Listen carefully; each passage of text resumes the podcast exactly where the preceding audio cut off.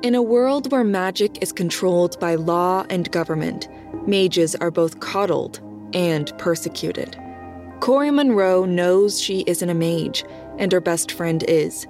Reality isn't always what you know. If you are looking for an urban fantasy with found family, an education based magic system, and evolving storylines, try My Luck by Mel Todd, book one in the Twisted Luck series, available exclusively on Amazon. Welcome to The Everyday Novelist. My name is J. Daniel Sawyer, author of nearly 30 books, more than 30 short stories, and numerous articles and scripts and essays, coming to you from up in the crow's nest with my spyglass on this daily voyage through the dicey waters of business, craft, learning, and art in the writing life. Welcome to The Questions, episode 1018.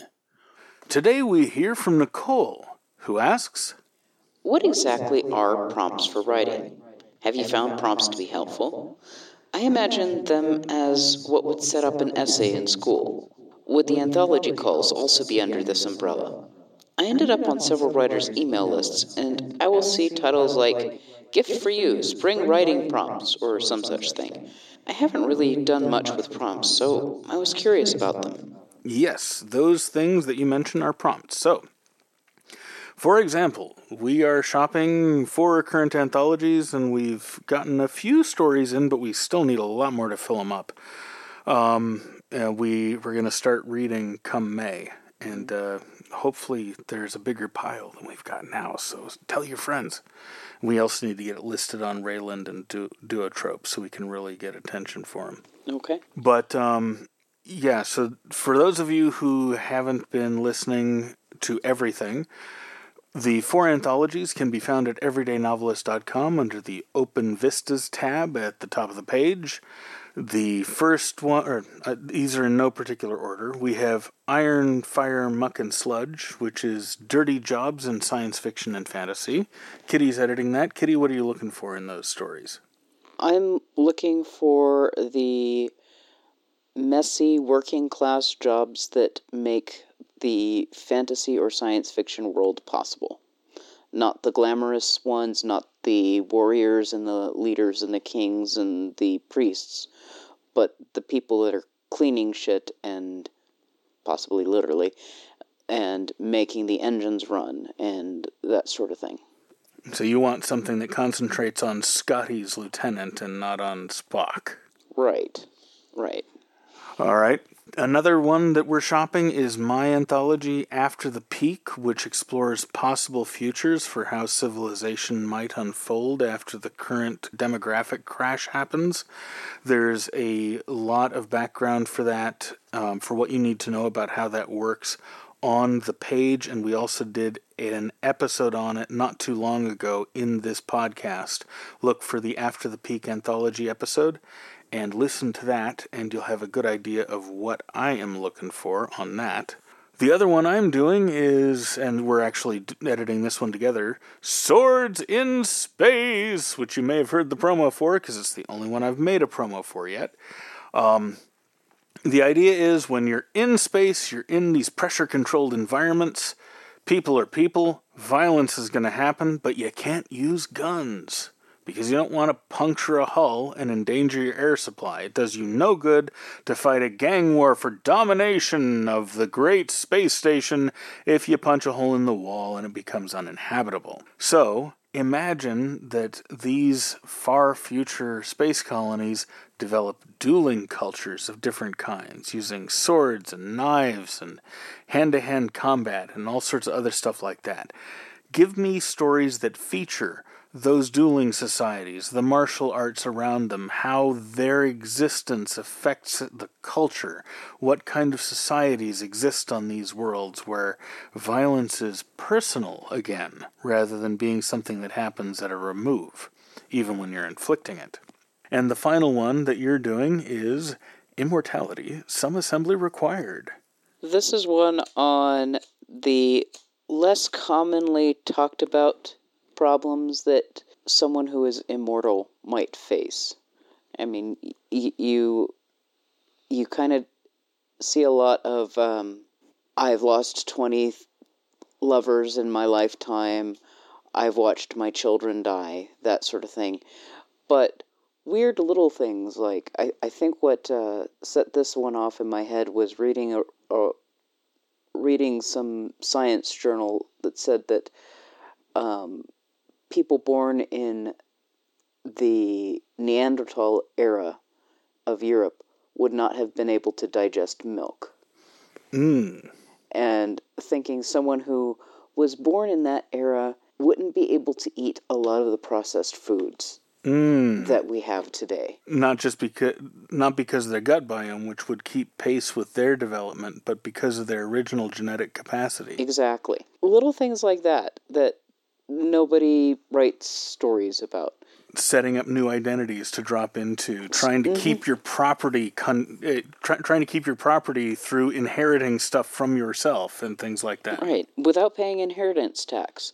And um, one that that we've run into a few times with um, with friends and whatnot is if you don't use a bank account for a long enough period, the bank will close it and it goes into unclaimed accounts, and then you have to send a letter to the government to get it, get your money back.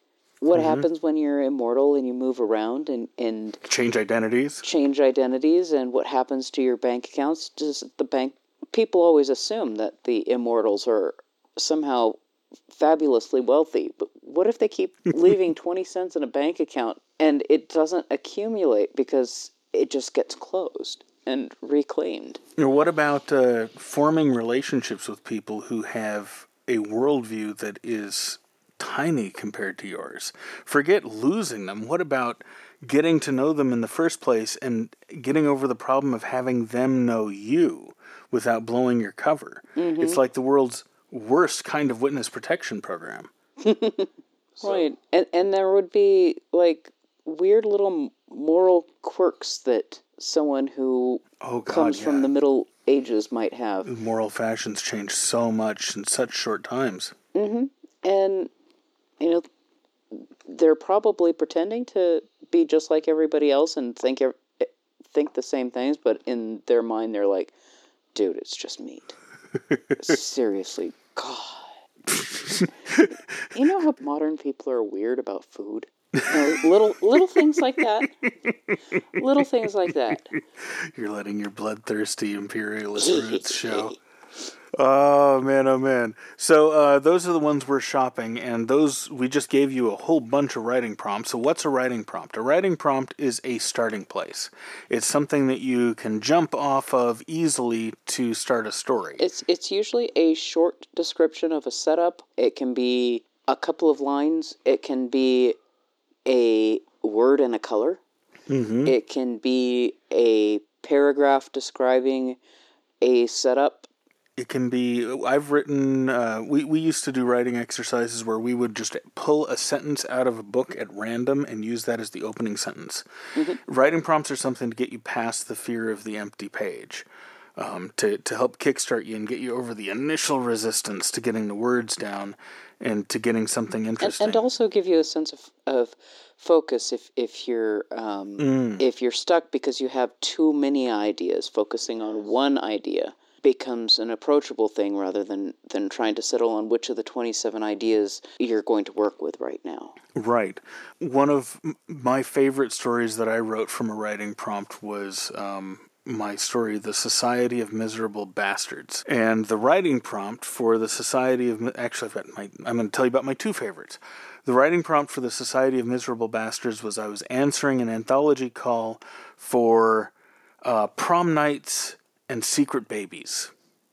Now, there's very little in this world that can interest me less than prom nights and secret babies. First of all, I didn't even go to high school that long. So I never had a prom night and wouldn't have cared if I did. And the second thing is, secret babies are this romance trope that I never had any interest in. But I was in a workshop and they were shopping this anthology and I had to turn something in. So I went back to my hotel room and I decided, well, if baby is secret, then it's a bastard by definition. What if there were a bunch of these guys and they were on a revenge quest against their parents. So I wrote down The Society of Miserable Bastards was my title. It was the first thing on the page, and then the whole thing just flowed, and it's one of the most incredibly dark and twisted stories I've ever written, and I love it. Um, you can pick it up in ebook format for like was 99 cents or 2 bucks or something like that. Mm-hmm. My other favorite was that I answered an anthology call for an erotica collection called Love at the End of the World. And I always thought I'd like to write erotica. I've never figured out how. Apparently, I still fig- haven't figured out how. Uh, oh no, it was po- it was Apocalypse Sex from Circlet Press. That's what it was. Mm. And um, so I wrote this story about a blues bar at the end of the world in the midst of a flood that was washing everything off the planet. And the main character gets trapped in this blues bar, in an orgy in this blues bar, where everything is just going away. And she winds up involved in a mystery that illuminates many things about her past she didn't know. And it turned out not really to be erotica, it turned out to be Southern Gothic horror and romance. But it was interesting enough to the editor that it slid in and I actually sold the story. You can pick that up again in ebook on its own for about 99 cents, I believe it is. It's called Buried Alive in the Blues, and it is one of my favorite stories that I've ever written. But um, writing prompts are very helpful, especially when you've got vapor lock if you're feeling that tremendous creative energy or the tremendous creative obligation and you just can't get started, that's what writing prompts are for. And uh, I recommend using them. They can you will get stuff out of writing prompts. Writing prompts will draw things out of you that you would never have found otherwise. Especially for writing short stories, they are fantastic, and I can't recommend them enough. So hopefully we've given you some ideas, some writing prompts in here. Maybe that'll even result in you sending some stories into our anthologies, which would rock. I think two of my favorite uh, of your st- of your slightly longer stories hmm. that come out of writing prompts is Chicken Noodle Gravity mm, and yep. also Suave Rob. That's right. And they were both they both came out of uh, arguments with Mur Lafferty on Twitter. Yeah, yeah. Yeah, uh, one one of the uh, Chicken Noodle Gravity came out of Mur Lafferty being frustrated by uh, not having really weird short stories when she was editing Escape Pod, and so she popped on Twitter and says, "Okay, I'm now accepting stories about gay men and soup cans." And I said, "You'll have it by the end of the week." And I went and wrote Chicken Noodle Gravity, and um, uh, what uh, Suave Rob came out of, uh, she was complaining about how someone was uh, someone at school was teasing her daughter on hitting like a girl, and so I thought, gosh, that would be a fun opener if I had a if I had a uh, female to male transsexual who was being teased about being hit like about hitting like a girl, and so that's the opening scene of Suave Rob's Double X Derring-Do. So yeah, um, you can find writing prompts anywhere, and they're loads and loads of fun. And I, I got a novel series out of Suave Rob, and I got a commercial sale out of Chicken Noodle Gravity. So hey, they can also be profitable. Thank you very much for the question, Nicole, and we'll see you tomorrow.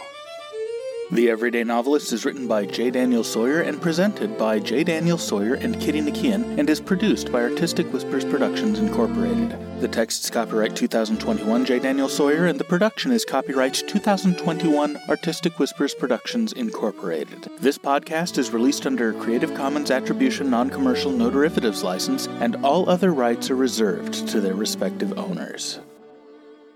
Join the conversation. Submit a question, leave a comment, or a creative death threat. Or find me at jdsawyeronminds.com or hit me at feedback at jdsawyer.net. We can't